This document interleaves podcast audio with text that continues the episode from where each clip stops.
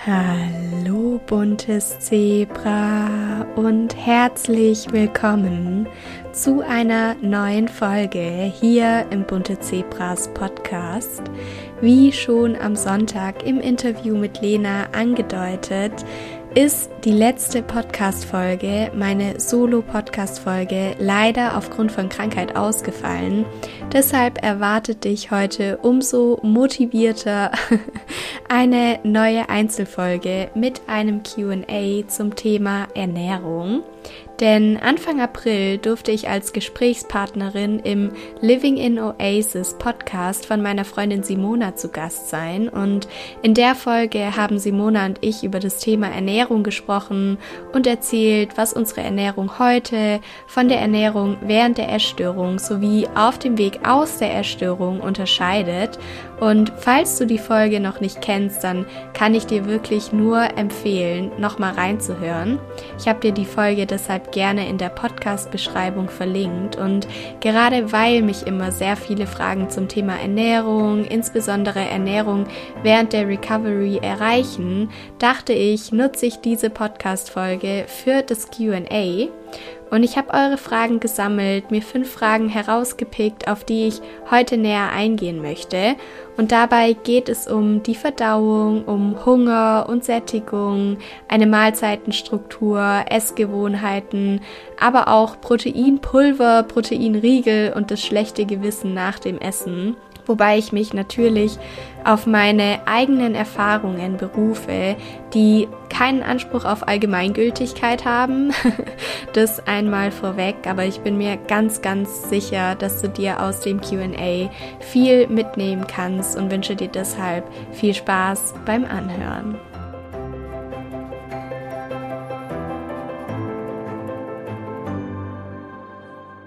Herzlich willkommen nochmal zum QA zum Thema Ernährung. Und ich würde sagen, bevor ich jetzt lange vorweg drum herum quatsche, steigen wir direkt in das Thema ein mit der ersten Frage. Ich wurde gefragt, was hältst du von festen Mahlzeiten in der Recovery? Soll ich eine Mahlzeitenstruktur befolgen oder lieber intuitiv essen? Und es gibt Expertinnen und Experten, die behaupten, dass eine intuitive Ernährung auf dem Weg aus der Essstörung unmöglich ist. Und ich habe erst letzte Woche einen Post auf Instagram geteilt, in dem ich eben die Schwierigkeiten aufgegriffen habe, die sich auf dem Weg aus der Essstörung bei einer intuitiven Ernährung auftun. Also schau gerne nochmal bei mir auf Instagram vorbei. Dort findest du diesen Post und kannst dich da nochmals einlesen. An der Stelle gehe ich nochmal auf ein paar Schwierigkeiten im Laufe meiner Antwort ein. Denn ich denke, dass intuitive Ernährung auf dem Weg aus der Essstörung nicht grundsätzlich unmöglich ist, sondern dass der Ansatz dieser intuitiven Ernährung neu gedacht werden muss. Um die Schwierigkeiten des intuitiven Essens auf dem Weg aus einer Essstörung zu begreifen, darf man sich zunächst mal anschauen, was intuitive Ernährung überhaupt ist. Es gibt zwei Ernährungsberaterinnen und Erfinderinnen, wenn man das so sagen kann, vom intuitiven Essen und deren Namen kann ich nicht richtig aussprechen, aber ich versuche es zumindest. und zwar ist es einmal Evelyn Trebowl und die andere heißt Elise Rash oder so ähnlich.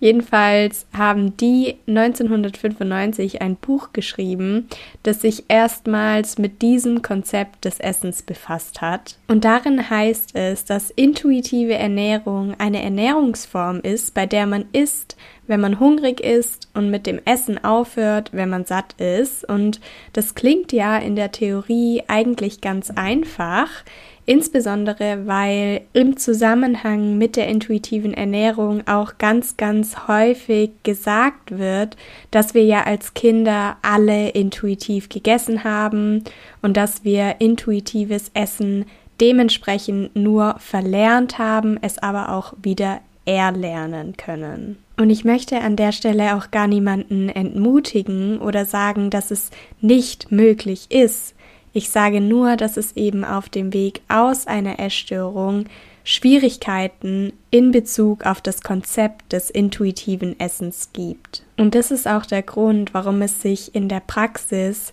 nicht so leicht umsetzen lässt.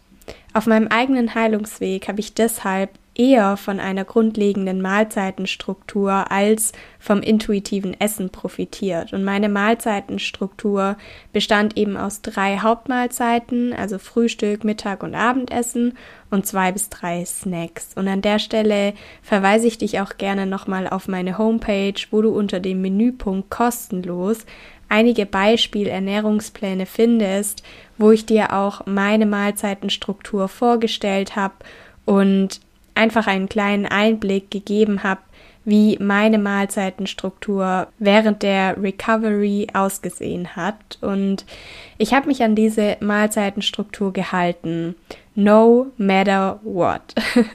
Das heißt, egal ob ich Hunger hatte oder nicht, egal ob ich Appetit hatte oder nicht, egal ob ich mich wohlgefühlt habe oder nicht. Und das klingt jetzt natürlich erstmal so, als hätte ich damals gegen mich und meine Bedürfnisse gehandelt.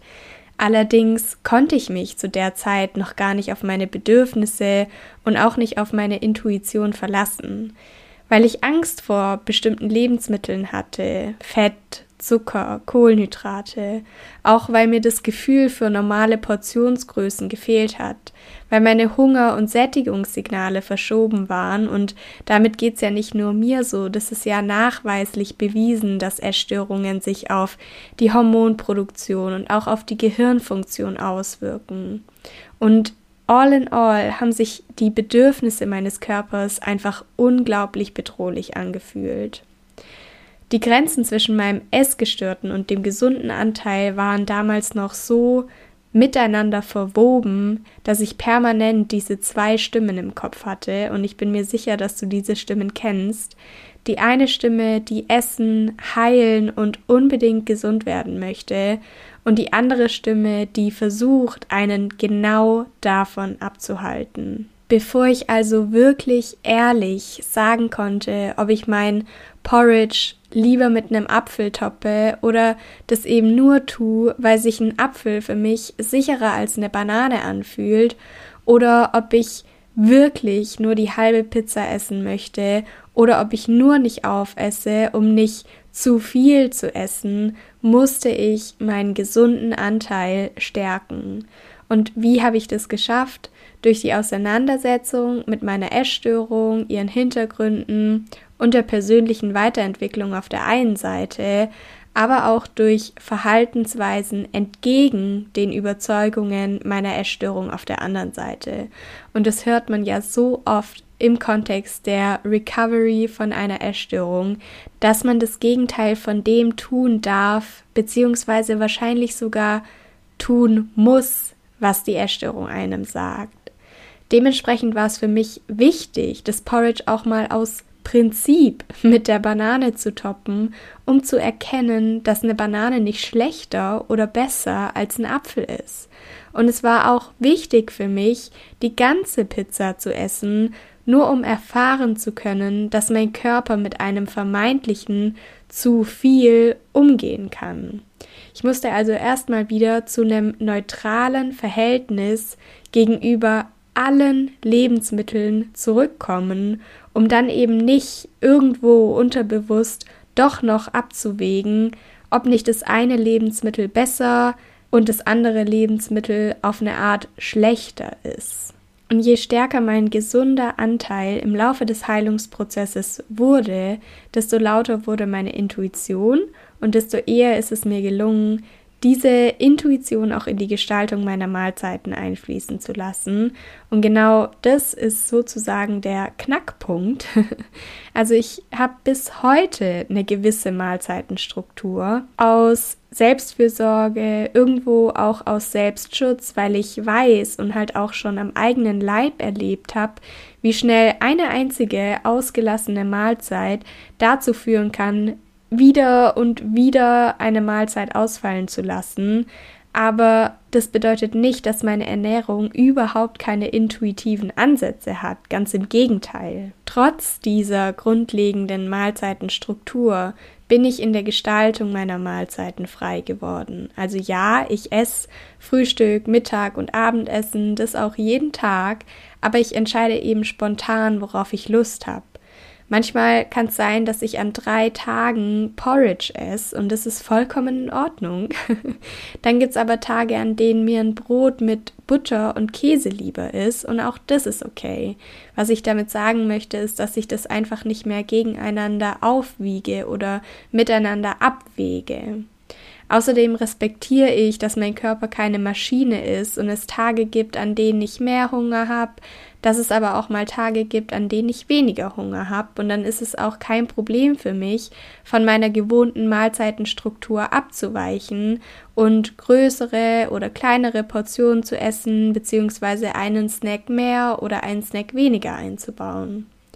Was ich dir damit einfach sagen möchte, ist, dass bei mir nicht mehr ein Tag dem anderen gleichen muss, dass ich keine Sicherheit mehr aus meinem Essen und einer Mahlzeitenstruktur ziehe, weil ich im Laufe des Heilungsprozesses eben Sicherheit in mir gefunden habe durch die ganzen Dinge, die ich jetzt gerade eben auch schon beschrieben habe. Und so wie ich es im Intro auch schon gesagt habe, hast du jetzt bei der Antwort wahrscheinlich auch gemerkt, dass ich mich sehr stark auf meine eigenen Erfahrungen berufen habe. Ich kann natürlich keine allgemein gültige Aussage darüber treffen, ob du von einer grundlegenden Mahlzeitenstruktur profitierst oder es direkt mit der intuitiven Ernährung probieren solltest. Jeder Heilungsweg ist anders und ich bin mir auch sicher, dass es Betroffene gibt, bei denen der Ansatz der intuitiven Ernährung super funktioniert. Ich kann nur sagen, dass mir die Mahlzeitenstruktur gut getan hat und auch dazu beigetragen hat, dass ich Essbrechanfälle im Zuge meiner Bulimie ablegen konnte. Andere aber könnte eine Mahlzeitenstruktur unter Druck setzen oder auf eine Art einschränken. Deshalb hör genau hin und dann spürst du wahrscheinlich schon recht gut, ob die Worte mit dir in Resonanz gehen oder nicht. Und dementsprechend kannst du dann einige meiner Ansätze für dich umsetzen oder weiß zumindest, was für dich nicht funktioniert und das kann ja auch schon mal super viel wert sein. so viel zur ersten Frage. und damit würde ich sagen, gehen wir auch direkt zur zweiten Frage über. Und zwar wurde ich hier gefragt, wie kann ich mit dem schlechten Gewissen nach dem Essen umgehen?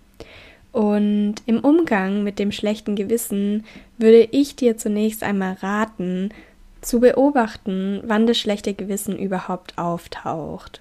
Vielleicht nach bestimmten Mahlzeiten, nach bestimmten Lebensmitteln oder bestimmten Gerichten, vielleicht aber auch an Tagen, an denen du dich weniger bewegt hast oder an Tagen, an denen es dir generell nicht gut geht und du dich auf eine Art gestresst fühlst.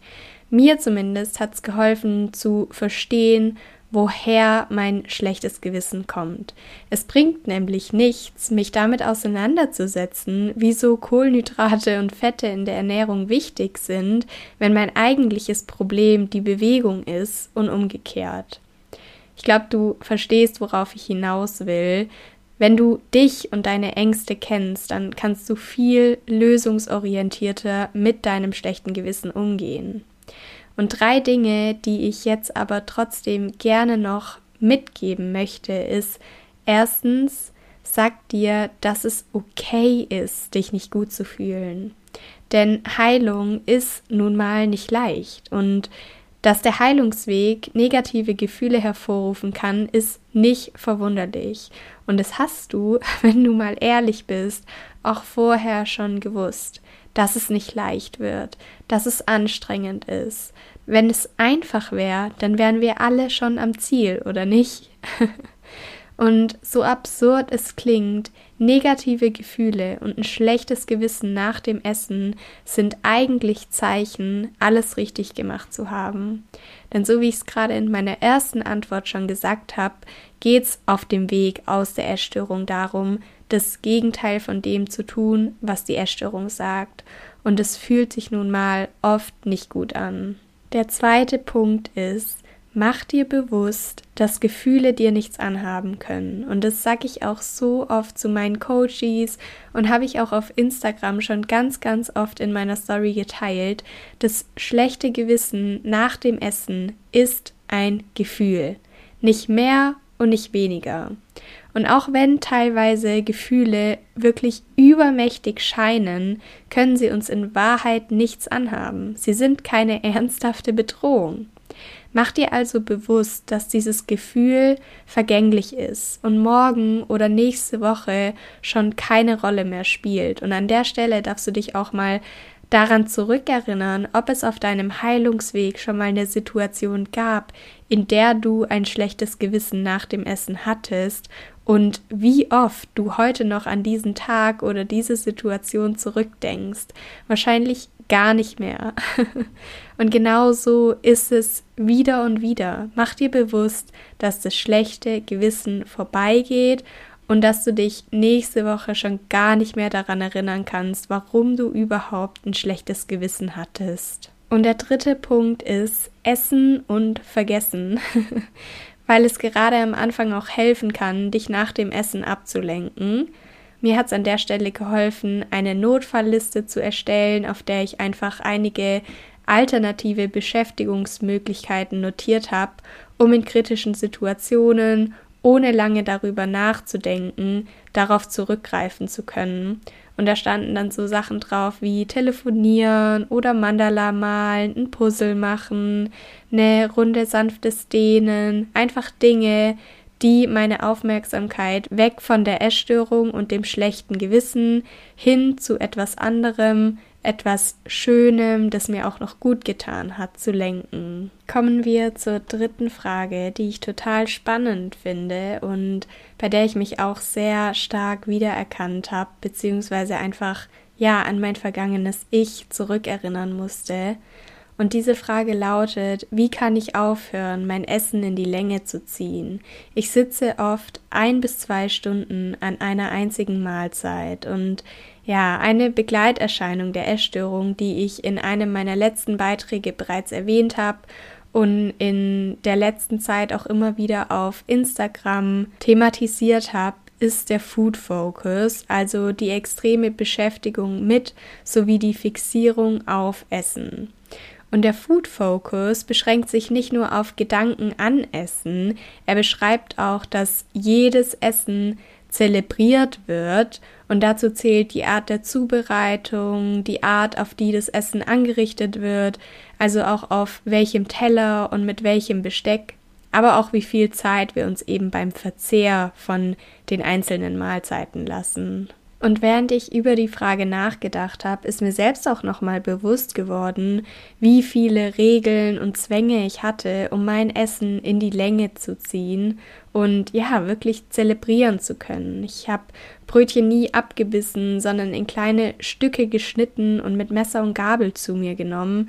Ich habe Gemüse immer zuerst gegessen, um Kohlenhydrate und damit das Beste zum Schluss aufzuheben. Ich habe Hauptmahlzeiten mit Kaffee und Kuchenbesteck gegessen und immer auf kleinen Tellern, damit es nach mehr aussieht. Und ich habe alles, was ging, mit Wasser gestreckt, um länger mit dem Essen beschäftigt zu sein. Und wie ich es auch in den letzten Beiträgen schon geschrieben habe, ist die gute Nachricht eben, dass der Food Focus nachlässt, je weiter du auf deinem eigenen Heilungsweg kommst und dich einem gesunden Körperfettanteil sowie deinem biologischen Idealgewicht näherst. Auch hier nochmal der Zusatz, biologisches Idealgewicht bedeutet nicht Normalgewicht, sondern das Gewicht, mit dem dein Körper sich wohlfühlt und uneingeschränkt funktioniert.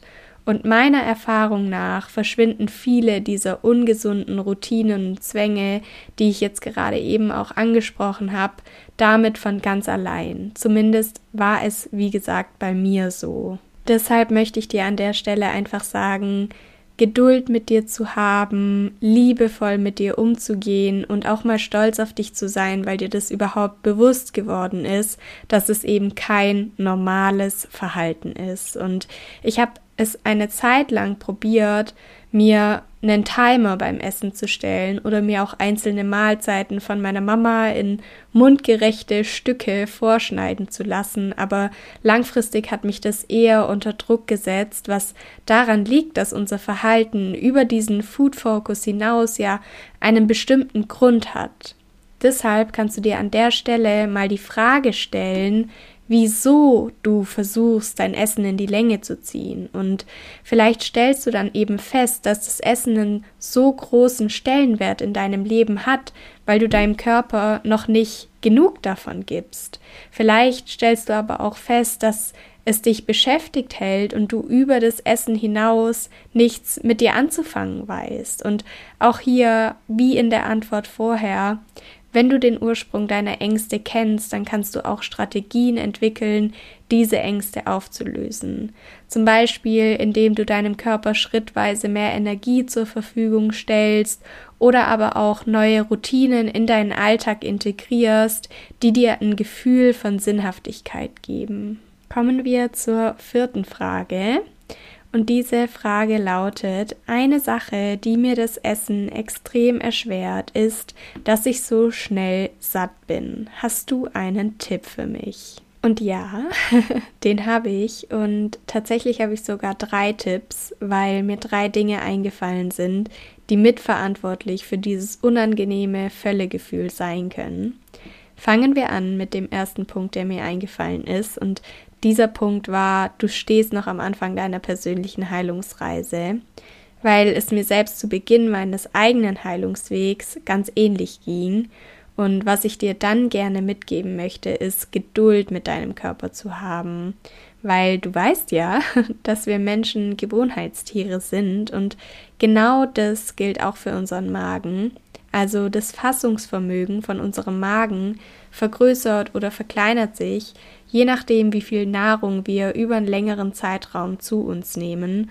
Und genauso wie sich dein Körper im Laufe der Zeit, im Laufe der Essstörung an restriktives Essverhalten und kleine Portionen gewöhnt hat, kann er sich auf dem Weg der Heilung wieder auf regelmäßige Mahlzeiten und normale Portionsgrößen einstellen. Damit er das kann, also sozusagen die Grundvoraussetzung ist, dass du dran bleibst und nicht aus Angst vor diesem Völlegefühl oder aus einem schlechten Gewissen heraus zurück in die Restriktion gehst. Also gib dir Zeit, hab Geduld mit dir und deinem Körper. Das Völlegefühl kann natürlich auch ein Hinweis darauf sein, dass deine Verdauung nicht richtig funktioniert. Und das ist der zweite Punkt, der mir eingefallen ist, weil auch wenn es für die meisten Menschen unangenehm ist, ich kenne es selbst zu gut, kann es sehr aufschlussreich sein, sich mit dem eigenen Stuhlgang auseinanderzusetzen. ExpertInnen gehen davon aus, dass eine Spanne von dreimal täglich bis dreimal wöchentlich Stuhlgang als Orientierung für eine gesunde Verdauung betrachtet werden kann. Also dreimal täglich bis dreimal wöchentlich. Und jetzt kannst du ja einfach mal beobachten, gerne auch mal in deinem Journal notieren, ob du dich innerhalb dieser Norm befindest oder eben stark davon abweichst. Und an der Stelle sei auch noch gesagt, dass natürlich auch die Konsistenz, und ich weiß, jetzt wird es ein bisschen intim und persönlich und privat, aber es spielt halt auch eine Rolle, wie dein Stuhl aussieht. Also, dass du jetzt nicht dreimal täglich Durchfall haben solltest, ist natürlich auch verständlich und selbsterklärend an der Stelle, denke ich mal. Übrigens ist es nach einer Essstörung nicht ungewöhnlich, dass Verdauungsbeschwerden und Verstopfung auftreten. Immerhin bringen Essstörungen den gesamten Körper, insbesondere den Magen-Darm-Trakt und das Verdauungssystem komplett durcheinander und es braucht auch hier Zeit und Geduld, bis sich die Darmflora wieder aufgebaut hat und Verdauungsbeschwerden nachlassen. Was mir in dieser Phase geholfen hat und was ich auch immer noch täglich benutze, ist Fenchel, Anis, Kümmeltee, eine Wärmflasche, aber auch Lein, Floh oder Chiasamen in die tägliche Ernährung zu integrieren. Also einfach ein bis zwei Teelöffel am Tag ins Porridge oder in den Smoothie, sodass du da eben deine Verdauung auch unterstützen kannst. Und wenn das Völlegefühl aber schon länger anhält und auch noch länger anhalten wird, dann rate ich dir, das auf jeden Fall ärztlich abklären zu lassen. Insbesondere wenn du weitere Beschwerden hast, wie auch Blähungen, Durchfall und so weiter, weil dann eben auch eine Unverträglichkeit zugrunde liegen kann. Und das habe ich ja auch zuletzt schon das ein oder andere Mal auf Instagram angesprochen. Du weißt ja, dass ich aktuell auch wieder mit Unverträglichkeiten zu kämpfen habe. Und ja, Verdauungsbeschwerden und Verstopfung sind auf dem Weg aus einer Essstörung gerade am Anfang irgendwo normal, aber alles kann man eben auch nicht damit begründen. Deshalb ist es immer wichtig, sich da nochmal einen zusätzlichen Rat einzuholen. Also nimm dich da bitte ernst und sei es dir auch wert. Lass es dir deine Gesundheit wert sein, dass du da zum Arzt gehst und dir eben Hilfe holst.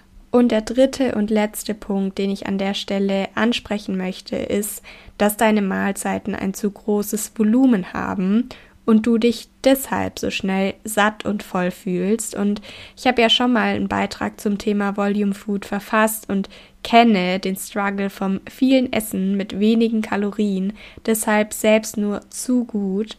Und dieser Trend kann einem auf dem Weg aus der Essstörung eben zum Verhängnis werden, weil er Punkt 1 und Punkt 2, die ich gerade genannt habe, eben kombiniert. Gerade wenn unser Körper größere Portionen noch nicht gewohnt ist, erweckt Volume Food nämlich den Eindruck, viel gegessen zu haben. Und zwar ohne wirklich viel gegessen zu haben. Du weißt ja, dass ich Fan von Obst, Gemüse und diesen ganzen nährstoffreichen Lebensmitteln bin. Deshalb integriere ich sie auch täglich in meine Ernährung. Da stecken super viele Vitamine und Nährstoffe drin, gar keine Frage. Aber gerade nach einer Essstörung braucht unser Körper nun mal vor allen Dingen Kohlenhydrate und Fette, um den sogenannten Überlebensmodus, den Starvation Mode, beenden zu können. Kohlenhydrate wirken sich zum Beispiel direkt auf unseren Blutzuckerspiegel aus und verhindern dadurch, dass das Stresshormon Cortisol freigesetzt wird und Fette tragen dazu bei, dass die in Obst und Gemüse enthaltenen Vitamine E, D, K und A überhaupt vom Körper aufgenommen werden können. Also ohne Kohlenhydrate und Fette schmecken Obst, Gemüse und Salat zwar, aber unser Körper kann eben nicht optimal davon profitieren. Und genau das wollen wir ja eigentlich. Und damit kommen wir dann zum zweiten Punkt, beziehungsweise zum zweiten Verhängnis von Volume Food, nämlich, dass es sich negativ auf deine Verdauung auswirken kann. Ein Großteil der Lebensmittel, die in die Kategorie vom Volume Food fallen, sind nämlich schwer verdaulich also viele Obst- und Gemüsesorten, aber auch Proteine.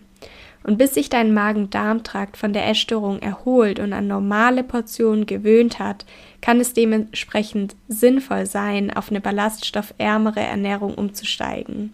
Und das heißt jetzt auch überhaupt nicht, gar kein Obst und Gemüse mehr essen zu dürfen, sondern einfach bewusster mit der Menge an Obst und Gemüse in deinen Mahlzeiten umzugehen und dich an der Größenordnung von zwei Handvoll Obst und drei Handvoll Gemüse am Tag zu orientieren, zumindest mal vorerst. Mir hat es außerdem geholfen, von Vollkorn auf Dinkel- oder Weizenprodukte umzusteigen.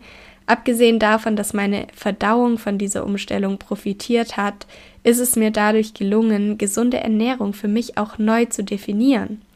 Denn ja, ich weiß, Weizen genießt nicht den besten Ruf, aber wie gesund sind Vollkornprodukte eigentlich, wenn du dadurch mit Verstopfung und einem unangenehmen Völlegefühl zu kämpfen hast? Du darfst also auch hier deine eigene Definition von gesunder Ernährung finden und auch im Hinterkopf behalten, dass diese gesunde Ernährung sich auch im Laufe der Zeit entsprechend deinen Bedürfnissen und deinem aktuellen Standpunkt verändern darf. Lass uns zur fünften und damit letzten Frage für dieses QA kommen. Was hältst du von Proteinpulver und Proteinriegeln in der Recovery? Und ich persönlich nutze Proteinpulver in Porridge oder zum Backen und ich esse auch hin und wieder Proteinriegel. Ehrlich gesagt finde ich es nämlich etwas schade, dass es innerhalb der Recovery Bubble, sag ich jetzt mal, sofort in Verbindung mit der Essstörung gebracht wird, wenn jemand auf seinen Proteinbedarf achtet. Aber Proteine sind nun mal lebenswichtig, weil sie Grundbausteine für Muskeln, Organe und Blut, aber auch für Enzyme und Hormone liefern. Nichtsdestotrotz kann ich natürlich den Zwiespalt verstehen, weil Proteinpulver und Riegel auch für mich lange Ersatzprodukte gewesen sind und ich habe mit einem Proteinshake eine Mahlzeit ersetzt und einen Proteinriegel genutzt, um Heißhunger zu stillen wenn ich eigentlich Lust auf Süßigkeiten hatte. Also merkst du auch schon, dass die Intention hier verkehrt war und dass ich eben auch die Kehrseite der Medaille kenne. Auf meinem Blog findest du eine Grafik, in der ich dargestellt habe, welche Vorteile Proteinriegel auf dem Weg aus der Erstörung mit sich bringen, aber auch welche Nachteile. Und ich möchte dir einige dieser Punkte nennen. Und zwar unterstützen Proteinriegel den Aufbau und Erhalt von Muskelmasse. Sie lassen sich gut transportieren und eignen sich daher als Snack zum Mitnehmen. Sie sättigen gut aufgrund des hohen Proteingehalts und sind ein möglicher Zwischenschritt, um die Angst vor Süßigkeiten zu verlieren, um hier mal die Vorteile zu nennen. Aber, und das wirst du jetzt eventuell auch selbst schon gemerkt haben, während du mir beim Sprechen zugehört hast, All diese Vorteile lassen sich eben auch auf andere Lebensmittel und auf andere Snacks übertragen, weil Proteinriegel eben nur eine Möglichkeit von ganz, ganz vielen sind, den Proteinbedarf zu decken. Und das gleiche gilt natürlich auch für Proteinshakes. Und um an einen Punkt zu kommen, an dem ich aus freien Stücken entscheiden kann, ob ich einen Kuchen mit oder ohne Proteinpulver back, und einen Proteinriegel oder lieber normale Schokolade essen möchte, musste ich das Kategorisieren von Lebensmitteln in gut und schlecht erstmal auflösen. Und gerade weil ich mich über lange Zeit kontinuierlich meinen Vier Foods gestellt habe und es übrigens auch immer noch tue, wenn ich merke, dass ich Schwierigkeiten mit einem bestimmten Gericht oder einem bestimmten Lebensmittel habe, was einfach manchmal noch vorkommt, ist mein Verhältnis zu den allermeisten Lebensmitteln heute neutral. Und das bedeutet, dass Proteinpulver und Riegel für mich nicht besser oder schlechter sind als andere Lebensmittel. Ich benutze heute Proteinprodukte wie Proteinpulver oder Riegel, weil sie mir schmecken und im Porridge für eine mega Konsistenz sorgen, weil ich gern neue Rezepte teste und sie mir als Vegetarierin darüber hinaus helfen, meinen Proteinbedarf zu decken. Ich sag aber nach wie vor nicht Nein zu Porridge ohne Proteinpulver, zu normalem Kuchen oder herkömmlichen Süßigkeiten. In meiner Welt schließen sich diese Lebensmittel nicht mehr gegenseitig aus. Und ich glaube, das ist auch, was die meisten Menschen mit einer Essstörung verunsichert, wenn sie Proteinpulver und Co. in Rezepten entdecken. Wenn du Proteinprodukte zu dir nehmen möchtest, dann kannst du das selbstverständlich tun. Ich finde nur, dass du dir deiner Intention bewusst werden darfst und darauf verzichten solltest, wenn auch nur vorübergehend, sofern dein essgestörter Anteil aus Sicherheitsgründen darauf zurückgreifen möchte. Und wenn du Proteinprodukte zu dir nehmen möchtest, dann achte an der Stelle unbedingt auf Hersteller, die keine minderwertigen Proteinquellen ihren Produkten zufügen, sondern dass sich das Geld, das du eben für solche Produkte ausgibst, auch wirklich bezahlt macht.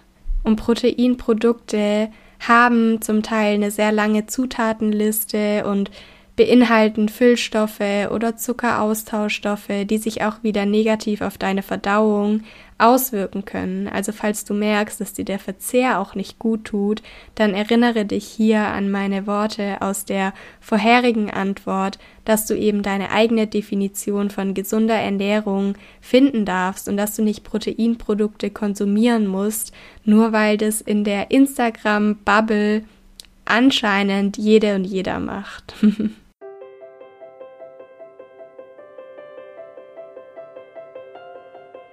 Ich hoffe, dass dir diese Podcast-Folge gefallen hat und dass du dir aus diesem QA ganz, ganz, ganz viel mitnehmen konntest. Wenn du jetzt noch eine Frage auf dem Herzen hast, die du mir gerne stellen würdest, dann kannst du dich jederzeit über Instagram oder das Kontaktformular auf meiner Homepage melden. Und auch wenn deine Frage dieses Mal nicht dabei war, keine Sorge, ich habe alle Fragen gesammelt und notiert und es wird auf keinen Fall das letzte QA gewesen sein. Ich habe jetzt auch ganz bewusst das Thema Angst verlieren vor Kohlenhydraten, Fetten, Obst und Zucker weggelassen, weil das jetzt nochmal so umfassend gewesen wäre, dass ich hierzu lieber bald eine ganz eigene Folge aufnehmen möchte. Also stay tuned. und verfolg gerne meine Instagram Story, um da nichts zu verpassen. Oder abonniere natürlich wie immer gerne den Podcast, dann bekommst du ja auch eine Benachrichtigung, wenn eine neue Folge da ist. Ich wünsche dir jetzt noch einen guten Start in den Tag oder einen schönen restlichen Tag beziehungsweise eine gute Nacht. also wann auch immer du die Folge hörst. Ich sage dir, sei bunt oder bleibe bunt alles Liebe, deine Saskia.